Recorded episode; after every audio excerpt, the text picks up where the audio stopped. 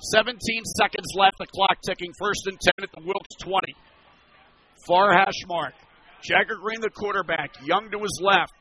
Pellegrini on the near side. Here's the toss. It's caught by Panzerino in the end zone. Touchdown, Florham with three seconds left.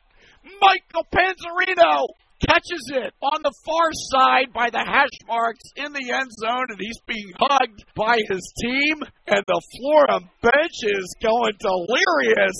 The fans on the far side are jumping around here. A shocker. Mike Panzerino is the unsung hero for Florham. He has over 130 yards, and Jagger Green has looked superb